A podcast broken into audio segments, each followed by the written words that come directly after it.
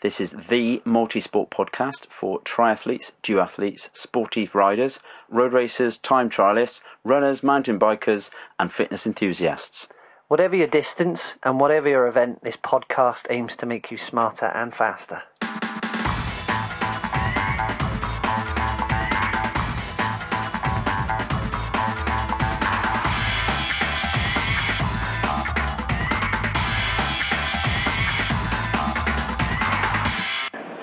So it is the 2nd of March 2014. I'm at the Show Sandown and I'm sat opposite Dave Scott, who needs no further introduction than I'm sat opposite Dave Scott. Hi, Dave. Hello, Joe. We were just talking about uh, different types of training and, and um, we were on about the, the Vasa train and the Vasa erg and, and so forth. And you were saying, you, you said something about you don't like big sets on that type of machine. Tell me more. Well, I don't like big sets because generally, even the top athletes have quirky biomechanics, and, and uh, very specifically, when you grab the, the pull paddles on the Vasa and you're trying to set your elbows, everyone elevates their upper traps and they internally rotate with their shoulders, and so their, their, their pecs are engaged and their upper traps are engaged, and, and that's not the proper swimming position. So you have to first teach them to retract their mid traps and their low traps so their scapula comes back. And uh, and it, it's more difficult, but you also want to kind of contract your, your transverse abdominis at the same time, just as you do on the bike and the run. And that's a course-like muscle that really stabilizes your core. You, you don't really notice on the bus because you're on a fixed bench. So I always tell people, okay, we, we've got to draw your belly in. They're lying down the bench and they don't really get it, but yeah. it, the transfers in the pool, and then to relax your upper traps and, and squeeze your mid-lower back so your scapula is a little bit flatter, and then set your elbows. Yeah, yeah. So, uh, getting back to your question, I, I think it's kind of crazy to go in there at, at stroke rates that are slower than your threshold pace. I think the advantage that for most of the triathletes is that they need to bring up their top end. So you can do speed sets, you can do VO2 sets, you can do threshold sets. And I don't really even do any kind of mixed threshold. I don't go longer than that. I think spending 30 minutes or 40 minutes on it is kind of silly. Right. Okay. Okay. Um, and the the initial Dave Scott book, we spoke about it. Um, was that 88 that came out? no, actually before that. People, brought, people brought them up here, and the first cover was four time uh, Ironman champion. And, and, that was I can't even remember. Jeez, that was '84. Yeah, '84. '84. Yeah. So that was the, when it first came out. So it's it's been quite a while. But Joe, the energy, the energy systems and the way in which you looked at training was like no other book that was around at that point in terms of breaking down sessions into different, you know, you talk about the uh, the VO2 sets and the the well, the focus on strength and conditioning, which is now still not really taken on board, even for people that swim, bike, and run, how much, particularly as we talk about quirky biomechanics or injury, mm. that some people some people don't do it and they are getting away with it, and, mm-hmm. and, and perhaps they are the you know the super triathlete that somehow gets away with it. But for a lot of people, strength training then was one of the things you always talked about, and it's always seemed to come up as a, as a facet of very important, particularly Ironman training programs. No, I don't think it's just Ironman, Joe. I think it's across the board. I mean, I, I, don't know what the Brownlee brothers are doing. They're darn fast. But there's going to be a point in their career. They're young and they're raw, and their, their strength power outputs are, are quite high. I mean, you can look at early 20s, and typically it goes up to, to 30s. But if, if we're just doing a lot of endurance work, they're going to see a decline. And, and really, you want to do it so you prevent injuries down the road, and you and you develop that symmetry.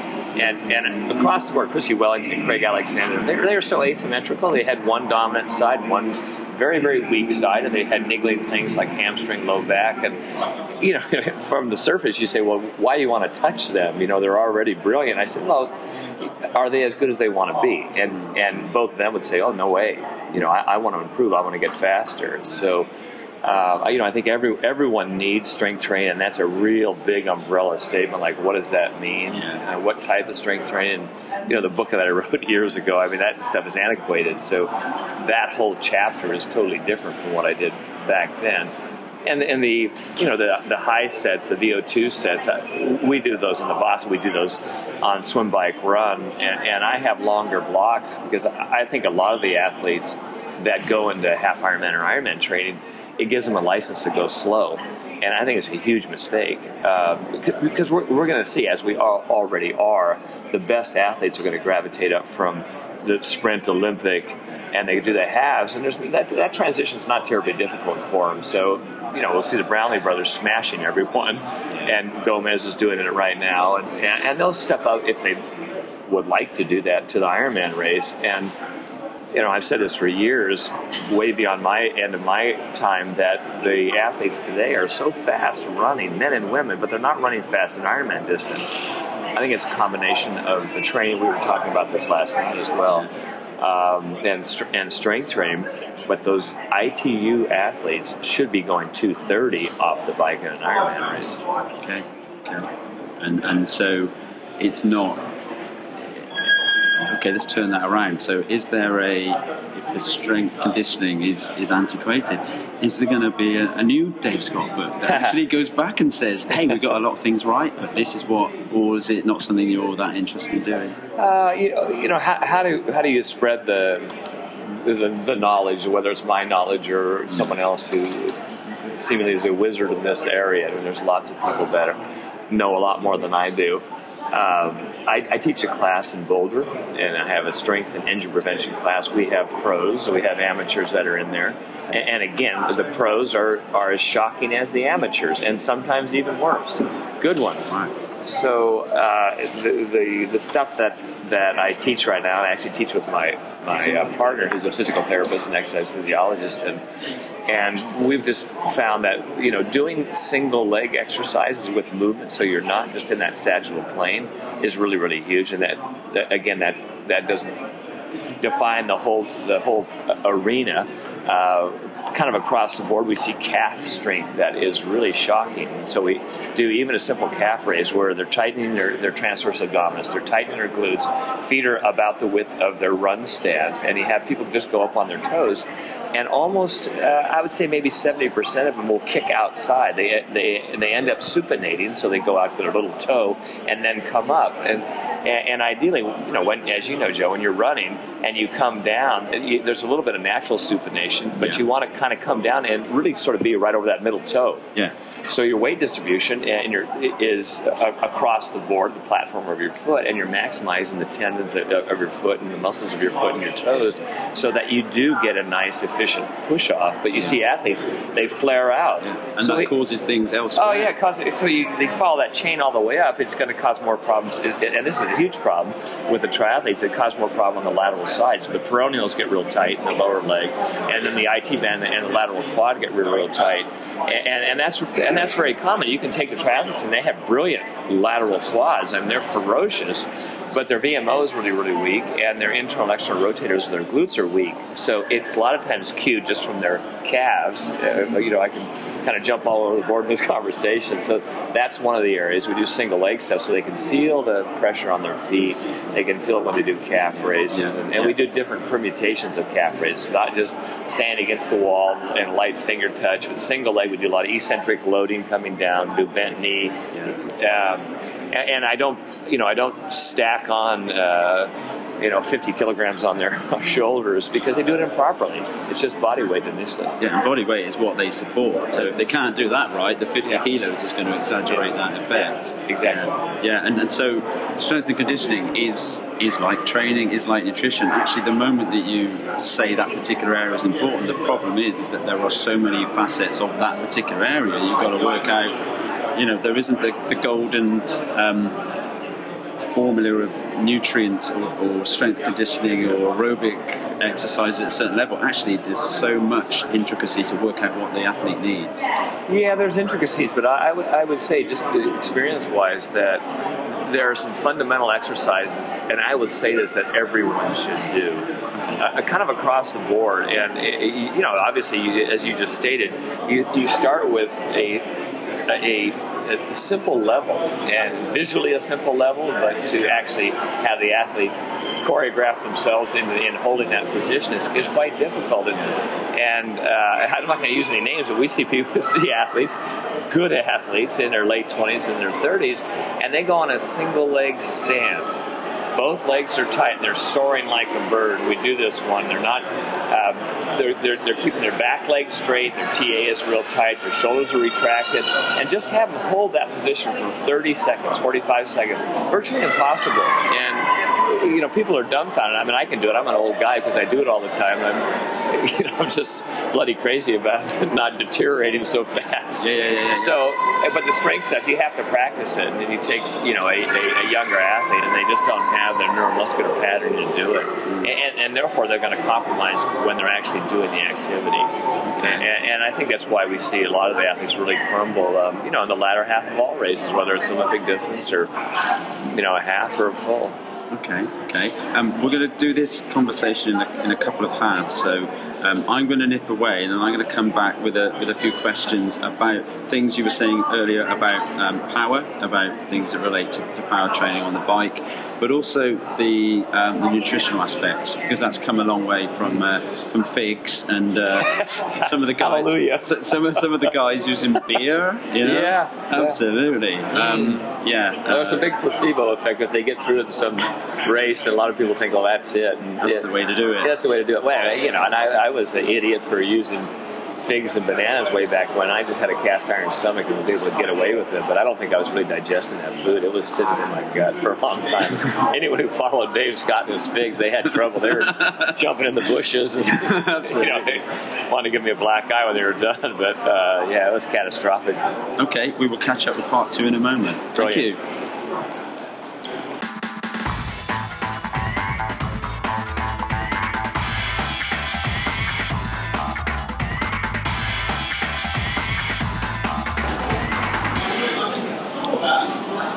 Okay, so it's uh, part two of the podcast with Dave Scott. We've moved from upstairs to downstairs.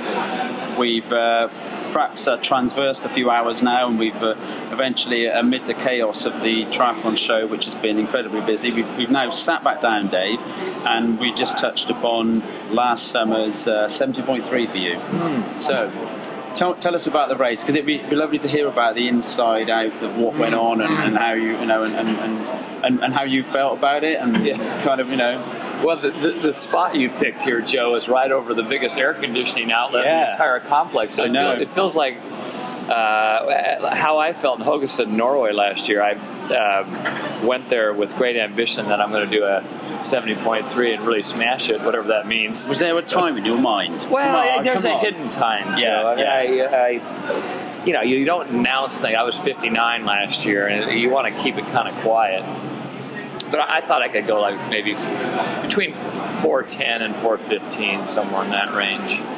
And uh, which is my lifetime PB oh, it is. Yeah. Yeah. Well, I had a good chance at it because this. I actually felt good on the swim, and uh, I didn't know it. It seemingly had the fastest amateur swim, but I, as soon as I got on the bike, uh, it was raining, about 12 degrees, and I, I was totally soaked within you know the first five minutes. I was frozen, and uh, you know droves of people started going by me. I said, "I got to go, got to go," and I you know I was confident in my cycling. I said I felt good, and I actually had ridden the course there a couple days prior, and it was a sunny day. It was beautiful, and I my legs felt good. I said, "Well, I'm to be able to to, to get on it on race day," and uh, I, I just shut down. I was I was so bitterly cold. I was shaking a couple times and actually got off got off uh, with about 20k to go and just stood on the side and tried to warm up a little bit. wow wow Yeah, it was hard. I have a funny hand because I um, was hit four years ago, so it, it's always a good uh, barometer or thermostat for me. It was totally white. My fingers were white, and uh, yeah, no, no, no excuse. I mean, the rest of the field seemingly was doing fine. I'm sure there were other cold people out there, but I was, I was, I was chilly. My partner also did it, and she kind of had like symptoms. Uh, she, she was frozen, but got to the run and uh, the first 10k i said i don't think i can finish this this half. But I, I, I felt good over the last 11k warmed up and i actually ran okay the last 11k i looked at something to salvage out of that race. I said well the swim was solid the bike was dreadful and the, the last 11k was decent. So you know it, it was it was a it was a fun week i had out there and i'm hoping to go back. Okay okay okay. Um, and do do you um, do you have that that that feeling of, of, of still those numbers. You want to you want to prove to you you got those numbers. You know, because we all do make a mental note of what we think we can do, and, and you've looked at the training, and you can you can pitch that time based on what you know you're doing in the what laps you're doing in the pool and stuff. And and obviously when the weather gets in the way, it, it it's an irritant to what you think. Hold on a minute, that didn't roll out as I wanted it to be. Well, I guess if, if the weather seemingly was fair with everyone else, in other words, they all suffered along with Dave Scott, I would have felt good about the, my day, but I just felt embarrassed by the whole thing. And, um, you know, I, do I have a time? I, I, think when the gun goes off, it, it really hasn't changed. Uh, other than I have done races where I've started in the back and sort of weed my way through and talk to the people and so on. But this race, you know, I thought I'm gonna I'm gonna race this. I'm not chatting with people. I'm gonna. Try, I'm not chatting.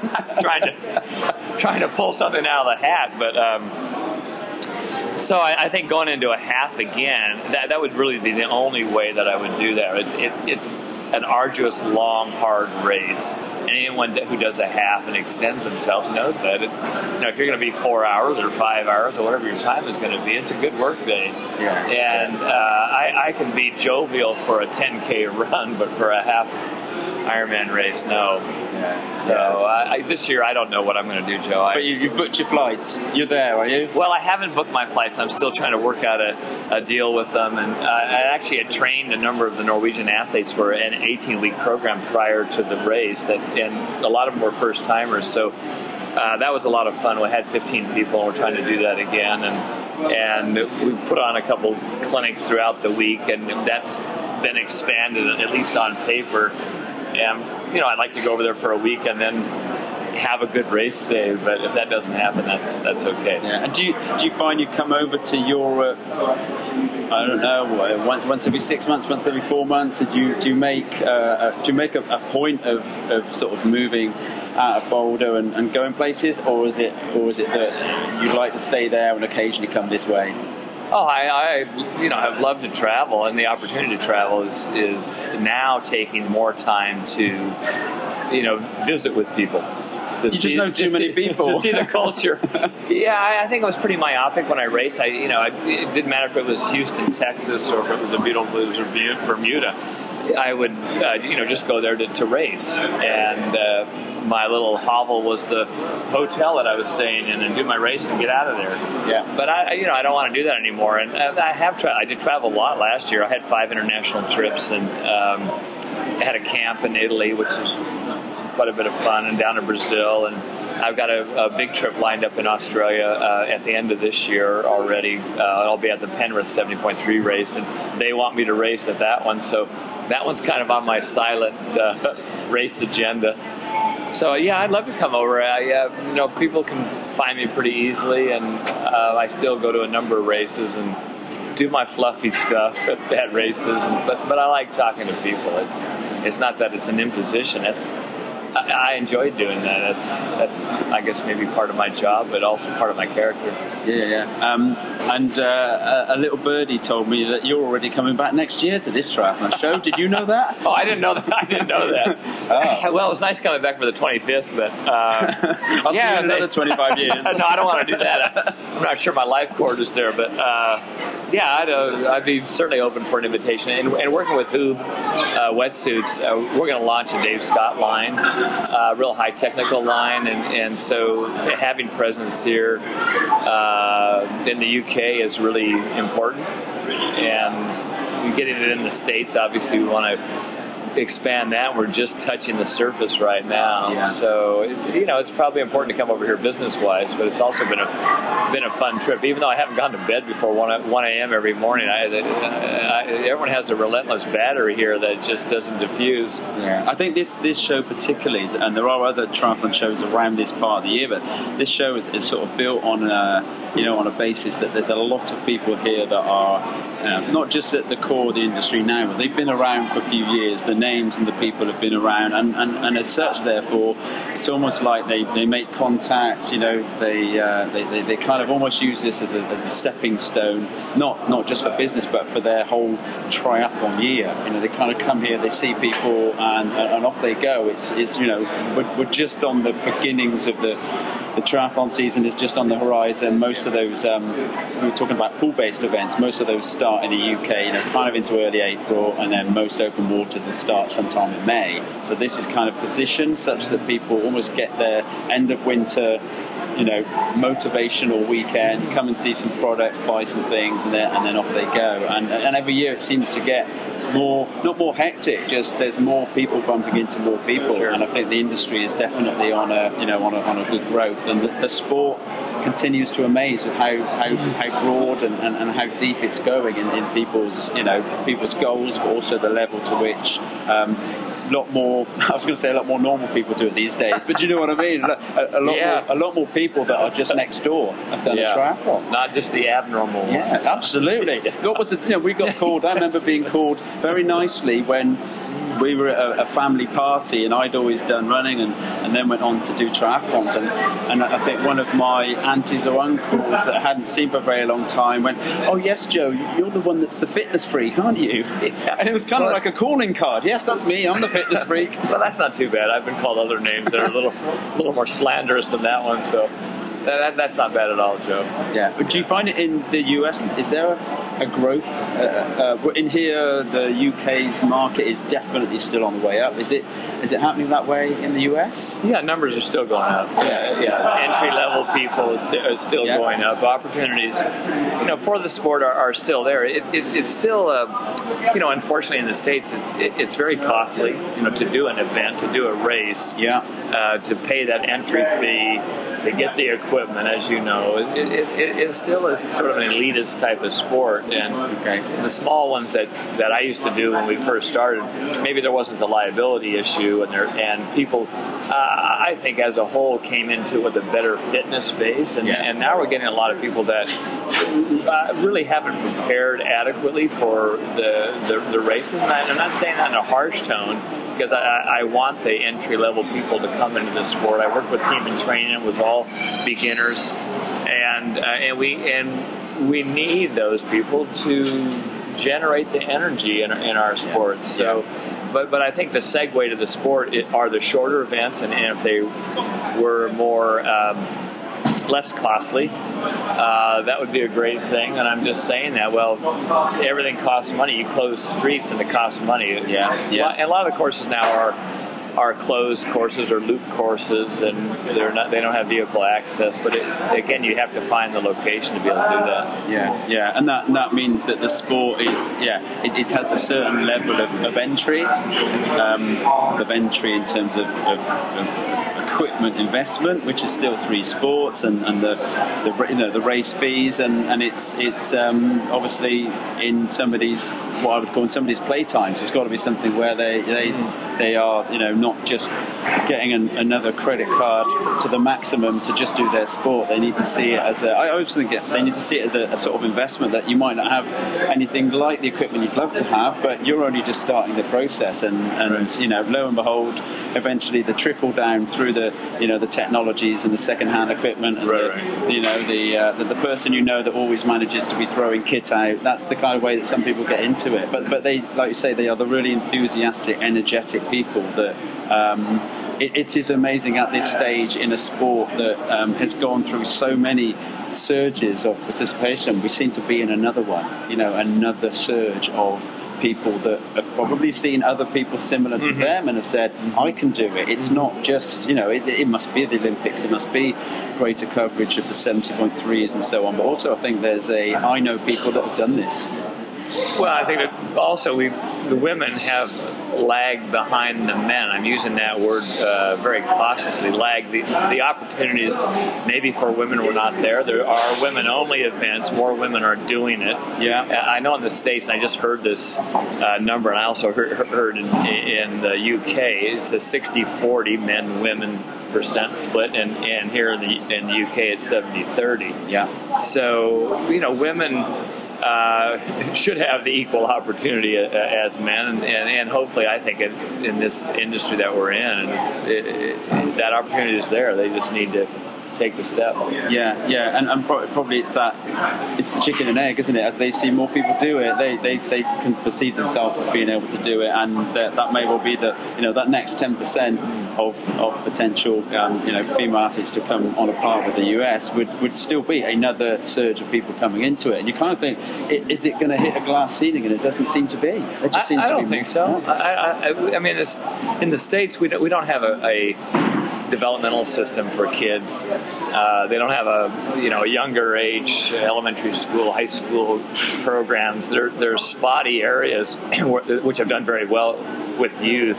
And the USA Triathlon has a youth development program, but it's it's it's really limited right now. So we don't really have a feeder program. So we're we're not getting kids like they do in swimming or running or that are all of a sudden segueing as an adult in, into this. We're, we're getting adults to join this you know fairly new sport, and and I think a lot of the a lot of the adults that are that are doing it. Uh, it- certainly in the states haven't had a real athletic background. But they, as you said they, they hear from other folks.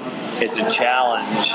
And you know my big thing is not necessarily the race. I, I, I just would wish people had had a healthier lifestyle and a healthier Yeah. stance. Yeah, yeah, and they said you know the motivating thing is not that race in the middle of August, it's it's just being more consistent about being healthy and exercising regularly and eating properly and all those things. And I'm not trying to be Mr. Goody Two Shoes.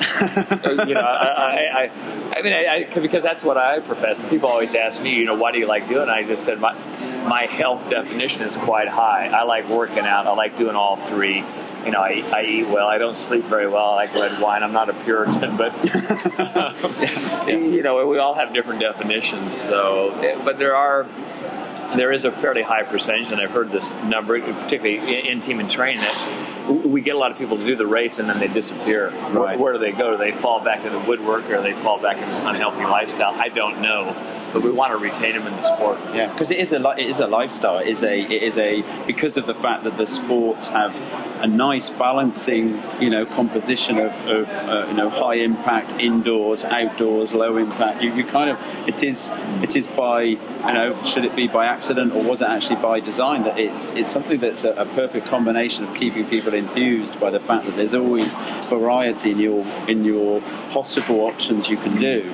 And I was only talking to somebody earlier about um, in the in the early '90s, um, Spencer Smith's coach Bill Black was, was getting him to do ergometer work, rowing work, and I said, "Yeah, rowing's great. You know, it's it's it's upper body, lower body. It may not be the perfect mechanics of either of the sports, but it's still something that, as a cross-training fitness activity, if you've got that in a hotel gym and that's the only option, do it. Yeah. And, and kind of see it as yeah, that helps me do activity, which activity will help me do triathlon. Yeah. If it helps me, you know, be motivated because I need a different, you know, there's a lot of, of UK athletes that have to do indoor training. Depends on where you are in the US. Lots of people there have to do indoor training. Mm-hmm. That's, that's the only option for a time, and therefore to have another option and to see that something like you know, a, a ergometer, which may may not have been on their radar when they first started fitness and triathlon, suddenly becomes something to say, hey, that's that's just healthy and I like doing it. And, and and you know what? It means I don't start my triathlon training unfit. I feel fitter for Yeah. it. And rowers, wow, now that's a group of fit athletes.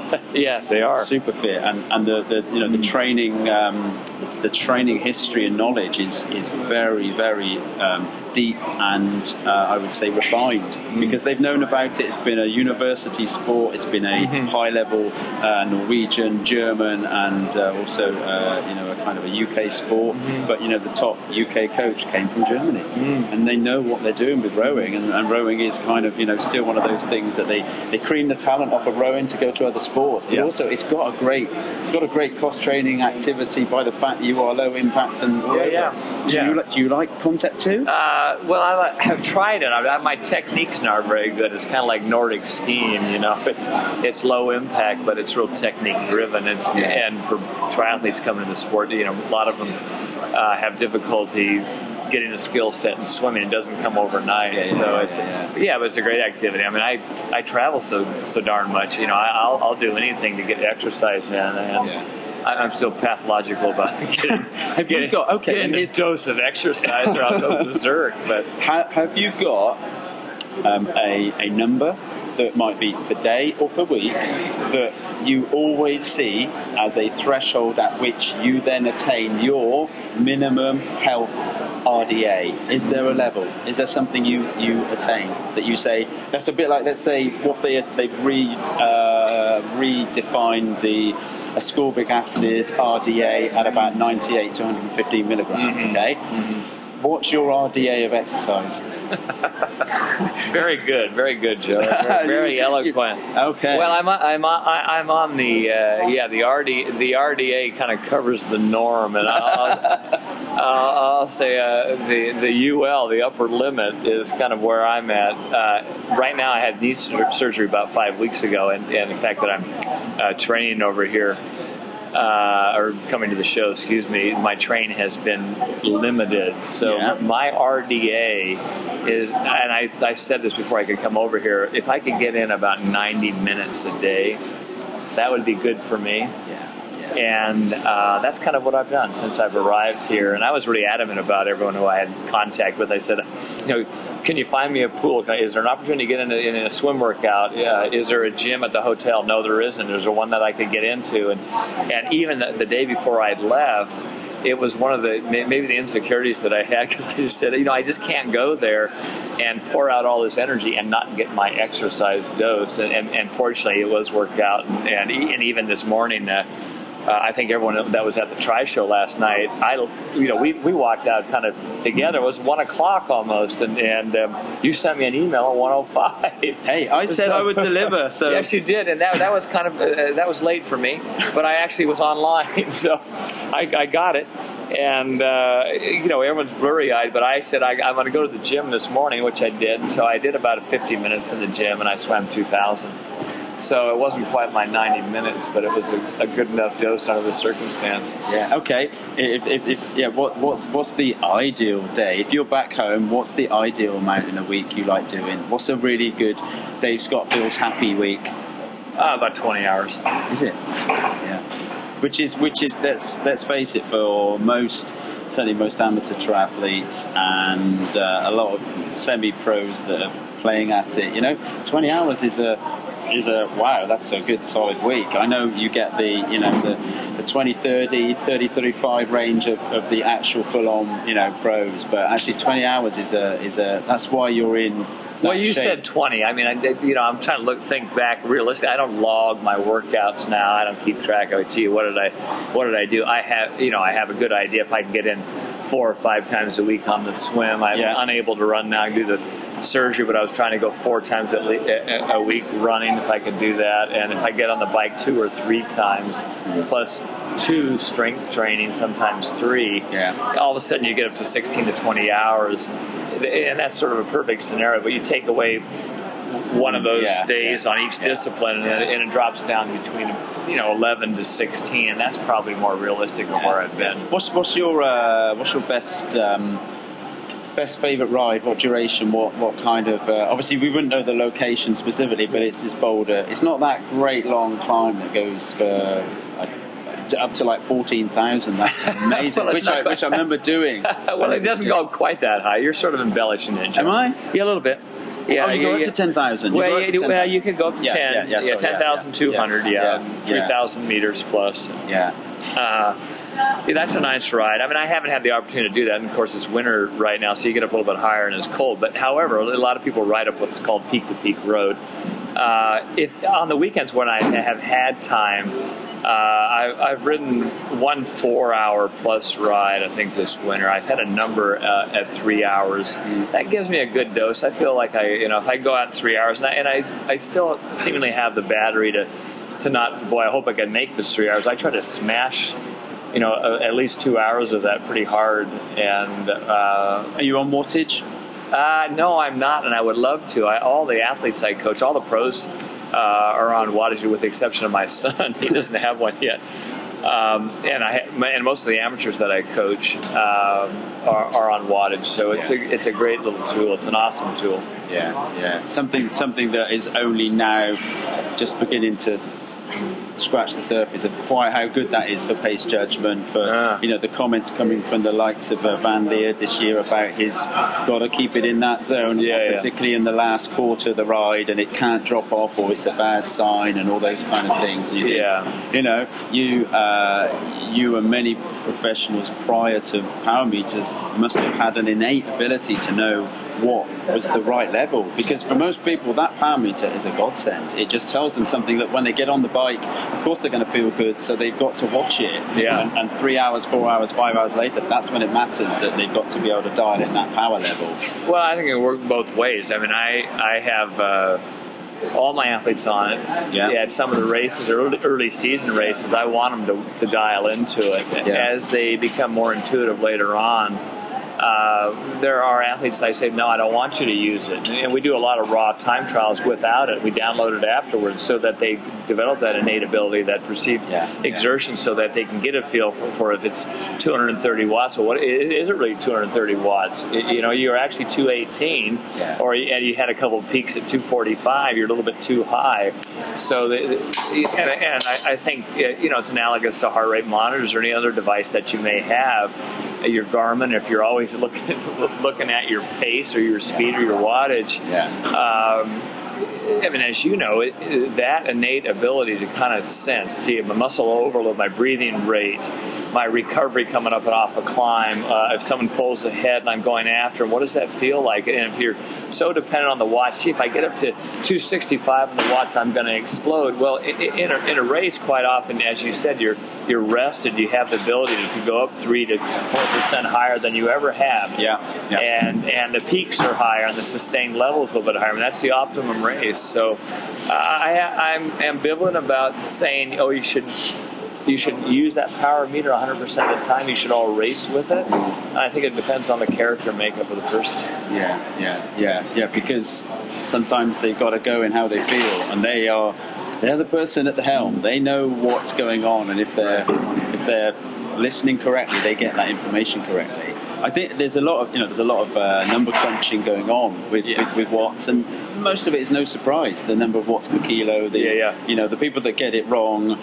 Their downloads and their later explanations through Training Peaks or whatever just says what everyone Yeah. else saw, Right, right. but there's a graphic illustration of this Yeah. line doing a doing a very very nasty dip. Yeah, Um, I think it was heart monitor downloads. Uh, Talk downloads, whatever. It's a lie detector Mm-hmm. because people can say, "Oh yeah, I did that session at, at, at X and, and Y," and uh, and actually, when you see the download and when they finally let you have the download because they were they were ambivalent that they didn't have Yeah. it, and oh okay, so yeah, it was working. You kind of see that Mm. the story was in the data, Mm-hmm. and that's what you were saying. You know, was it really 230? And I think you know people need something to, to, to act as a as a guide, but inherently you got to know what your body's doing. And sometimes there's the, there is a few more percent there, and often when it comes to racing, there's there's nothing that, that should be telling you anything that you shouldn't already know and be at the point of saying, right, this is the point where it's really going to come from push to shove. Right. And, and actually, it doesn't matter what the heart rate is. If that's the point, that's that's what Yeah. goes on.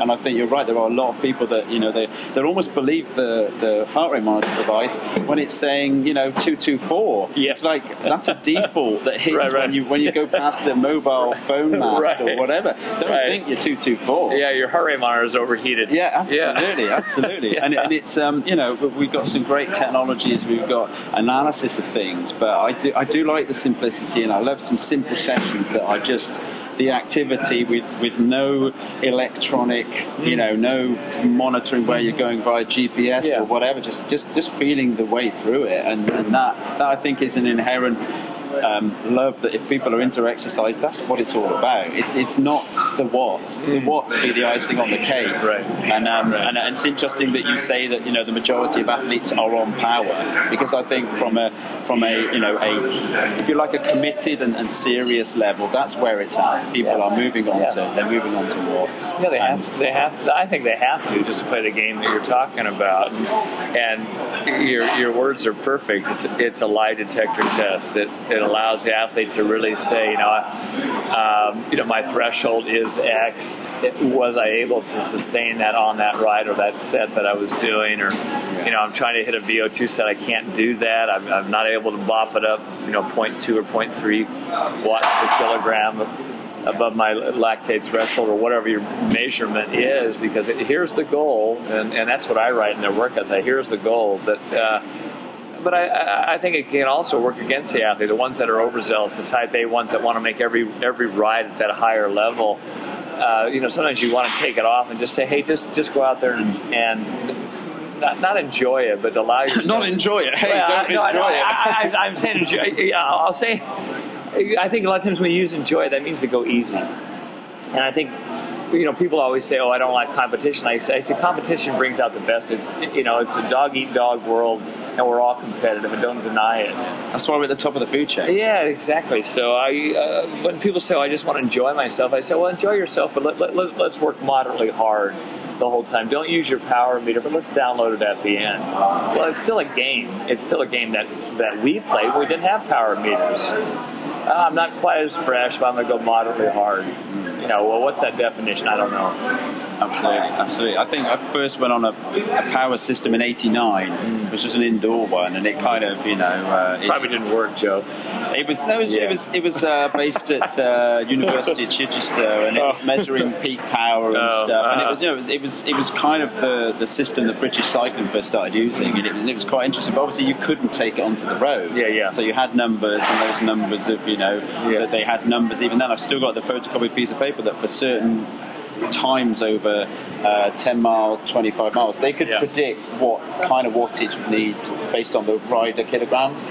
And so, it, yeah, it, it's um, it's one of those things whereby the electronic stuff shouldn't detract, but it often is a very good detector of how much somebody really did, yeah. and how good they were really pacing themselves. Mm. Um, thank you for this second half. That means we've got a half an hour of Dave Scott right on this right on this laptop. Well, I'm not sure I offered much, but thank you, Joe, for no, your it's, time. It's lovely. It's really good, and it's nice that in, in coming to the show, you kind of had something. There's nobody in the UK that that has the equivalent pool that you have, and I know you don't know that because that's that's that's you know it's just that thing that you know this is this is the uh, the point in the sport where a lot of people don't necessarily. Uh, uh, have, have, not necessarily seen the original footage of, of the Ironmans through the early 80s to late 80s and so forth, but there's a sense that you as an athlete and then you as a coach and, and you as part of the sport, actually, you're an ongoing entity that really does add stuff to, to what we all think we're kind of working out from time to time, but there's still a lot to learn, mm. a hell of a lot to learn, and that, that's what's encouraging and that's what's fun. Is that right at the point where you kind of think, I think most of that's known. There's this little nudge into the equation that you've got to take into account. So well, thank you so much. Thank you, Joe. It's been a pleasure. Thanks, Dave.